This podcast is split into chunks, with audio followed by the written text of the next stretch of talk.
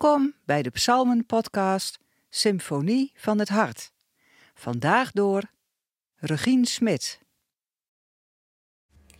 Vandaag lezen we Psalm 23 in zijn geheel. Een psalm van David. De Heer is mijn herder. Het ontbreekt mij aan niets.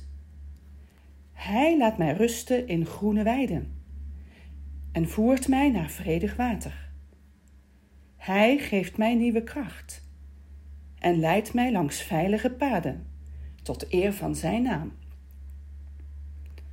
Al gaat mijn weg door een donker dal, ik vrees geen gevaar, want U bent bij mij.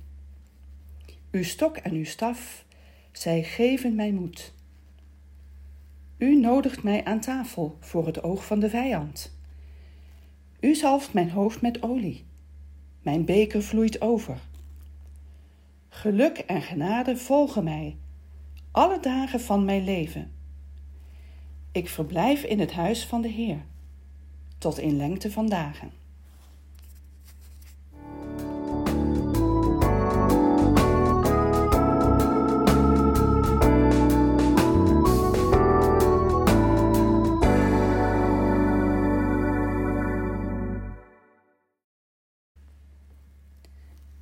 De Heer is mijn herder, het ontbreekt mij aan niets. Op hoeveel rouwkaarten heeft deze tekst wel niet gestaan? En bij hoeveel uitvaarten, huwelijks- en doopdiensten heeft deze psalm al geklonken? Psalm 23 is de meest beroemde, de meest bezongen en gezongen psalm van het hele psalmenboek.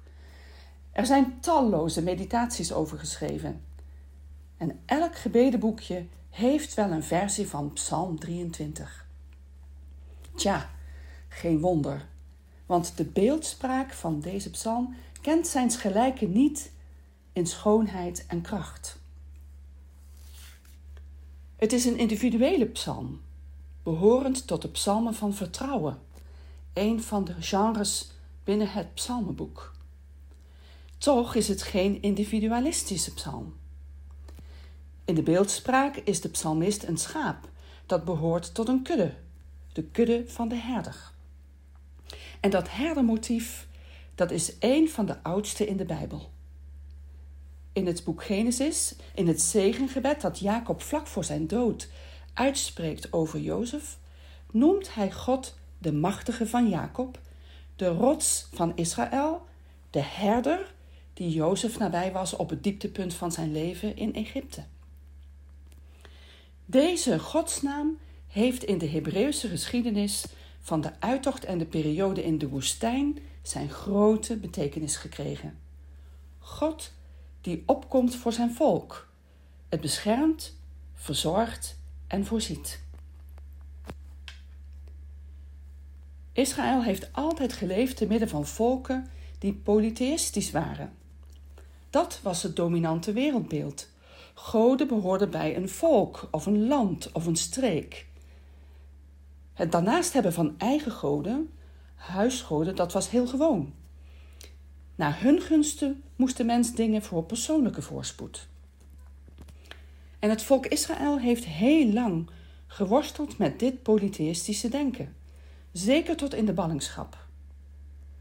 Voor de zekerheid naast Yahweh ook nog Asherah of Baal aanbidden.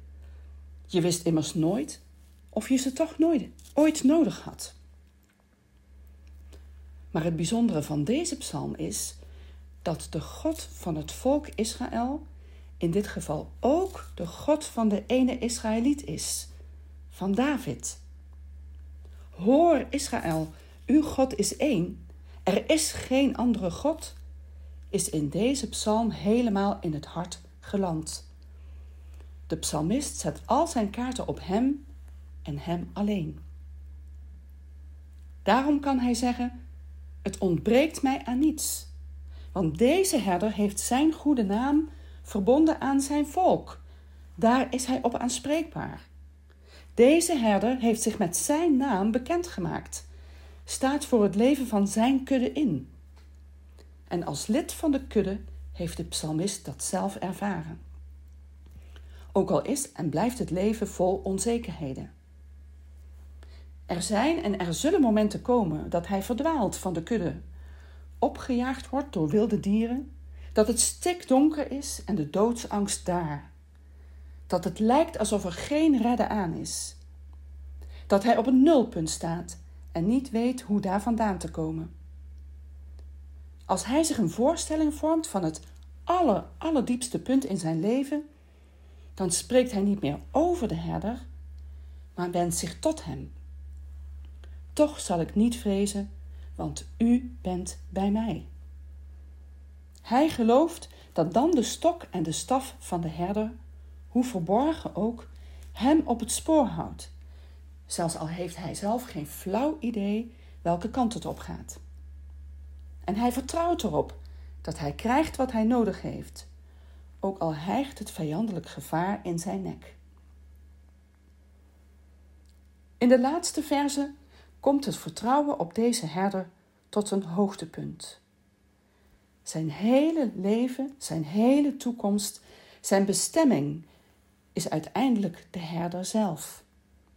Waar die is, daar wil de psalmist ook zijn, om nooit meer weg te gaan. In het Johannesevangelie zegt Jezus: Ik ben de goede herder. En deze woorden grijpen terug op dit godsbeeld. Maar ze voegen er ook iets aan toe. Hij is de herder die zijn leven gaf voor zijn schapen.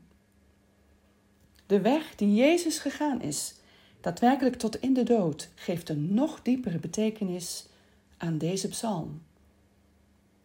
Petrus zegt in zijn eerste brief aan enkele gemeenten uit de heidenen in de diaspora: Eens verdwaalde u als schapen. Nu bent u naar uw herder teruggekeerd, naar hem die uw ziel behoedt. En dat zegt hij tegen christenen die in veel opzichten in de wildernis moesten leven. Hij roept hen op om desondanks hun leven en hun levenswandel aan God toe te vertrouwen, zoals de psalmist in deze psalm dat ook doet. Daartoe worden wij ook uitgenodigd. Door de tekst uit ons hoofd te kennen, telkens weer te zingen of horen, thuis in de stilte van ons hart of samen voluit in de kerk, vormen deze woorden ons geloof en brengen ze ons in de innige omgang met God. Dan zijn het woorden die ons te binnen worden gebracht door de goede herder zelf.